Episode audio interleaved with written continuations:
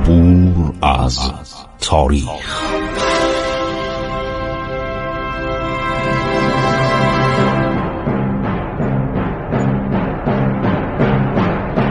کاری از گروه جوان و اندیشه رادیو جوان.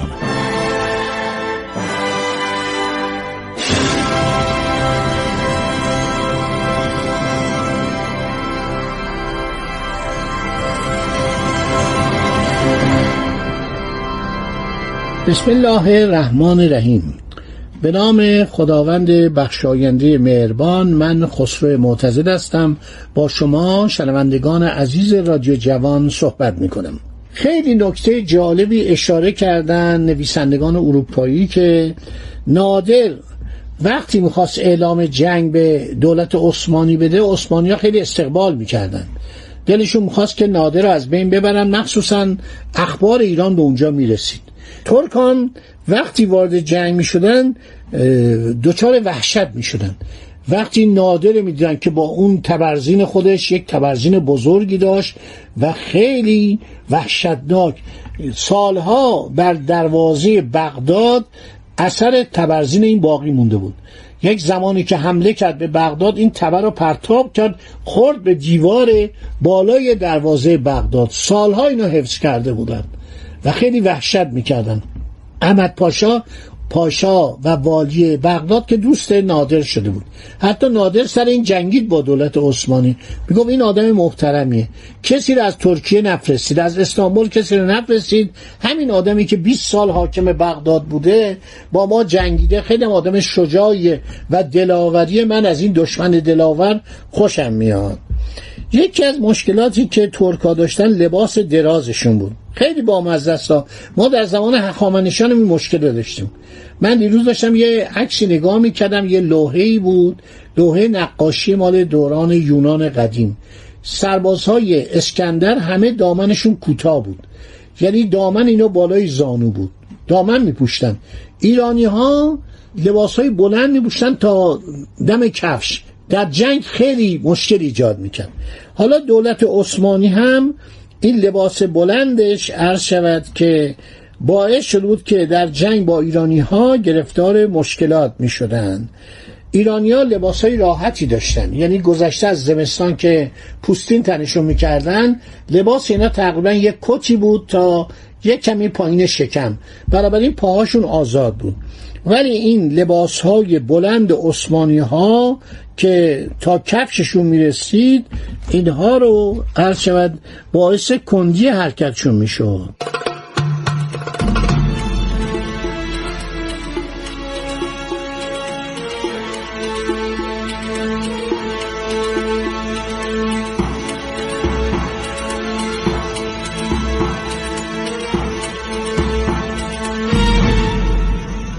پس از نبرد ایروان نادر به همدان برمیگرده تا منتظر ورود وزیران ترک باشه که قرار بود راه را برای مصطفی افندی یعنی سفیر سلطان هموار کنند سفیر مذکور برای احتراز از رفتار تفرآمیز نادر قبل از پایان سال 1745 طبق دستور سلطان به قسطنطنیه بازگشت و عرض شود که مذاکرات ادامه داشت. علی بیک سفیر نادرشاه در اواخر ماه مارس یعنی روز بعد از سفر مصطفی افندی حرکت کرد. وی دربار عثمانی را با خوشنودی بسیار ترک کرد. متوجه شد که عثمانی ها می‌خوان با ایران صلح کنند ظاهرا ترک ها حاضر بودند که هزینه سنگین لشکری تازه را تحمل کنند و به نادر فرصت ندهند که شرطهای توهین آمیزی بر آنها تحمیل کنند. شهرهای مرزی ایران و عثمانی به کلی ویران شده بود. ترکها مجبور بودند برای نگهداری قوای خود مقدار زیادی پول خرج کنند. نادر قشون بسیار عظیمی را نگهداری می‌کرد. در سال 1746 یعنی یک سال قبل از قتل نادر اوضاع به مذاکرات گذشت. یعنی همش صحبت می‌کردن. سرانجام مصطفی افندی توانست قضیه را به جای مناسبی ختم کنند عدنامه بین نادر و سلطان مراد چهارم بسته شد که ایرانیا حق رفتن به زیارت مکه را بدون دخالت ترکان به دست آوردند. سراسکر علی پاشا که فرماندهی سپاه را در مرز ایران به عهده داشت معمول شد که به اروپا بازگردد.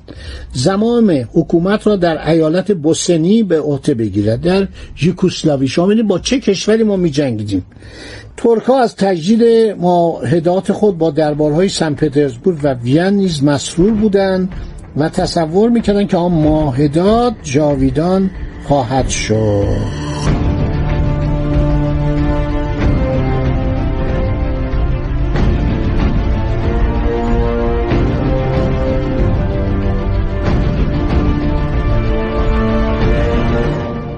هدف بعدی آنها این بود که سفیری با شوکت عظمت فراوان به حضور نادر که در این انگام در نزدیک اصفهان اقامت داشت بفرستند و پادشاه ایران مصطفی خان را به عنوان سفیر خود به نزد سلطان عثمانی فرستاد. دربار سن پترزبورگ که تا این وقت سفیری برای تبریک جلوس نادر بر تخت سلطنت نفرستاده بود روسها این تشریفات رو گفتن الان انجام میدیم حالا که نادر با هیچ دشمنی در جنگ نیست. و این بود که گالیستین رو به عنوان سفیر از طرف امپراتوریس به حضور نادر فرستادند عرض کردم که نادر با روسا خیلی رابطش گرم بود. کما که توپچیان روسی در خدمت نادر بودن در ارتش نادر بودن توپچی های ورزیده بودن به ما توپ می‌دادن توپ میفروختن. ولی تبریک سلطنت نادر رو کسی نفرستاده بودن. برای تبریک سلطنت نادر. حالا فرستادن. گالیستین رو به عنوان سفیر فرستادن. اون کتاب مفصلی درباره نادر و اوضاع ایران نوشته.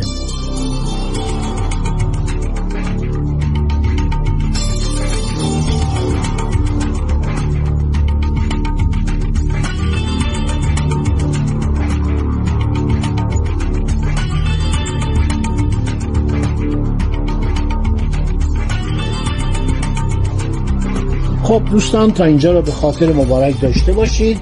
تا برنامه بعدی رو به عرض شما عزیزان برسانیم. ما داریم به اواخر نادر نزدیک میشیم و این پیروزی هایی که نادر به دست میاره برای گرفتن مالیات از مردم مزاحم زن و بچه میشن. تمام مردم ایران از این پادشاه ناراضیان از نظر سیاسی از نظر تاریخی فوق العاده است. از نظر مملکت داری و آزار مردم و این جنونی که پولا رو جمع کنه جوارات رو جمع کنه بفرسته به کجا؟ به عرض شود که کلات نادری. قلعه کلات نادری در اونجا جمع کنه. یعنی واقعا آدم غیرعادی بود. چقدر اونجا جواهرات بود چقدر اونجا پول بود چقدر مسکوکات طلا بود هیچ استفاده هم ازش نکرد. خدا نگهدار شما تا برنامه بعدی.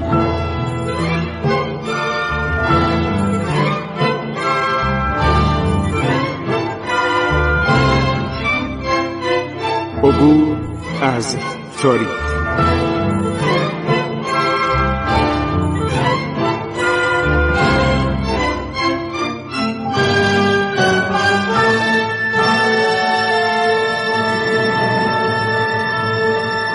ایران با شکوه.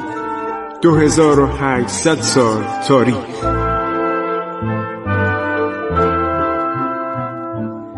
سرگذشت ایران ما به روایت خسرو معتزد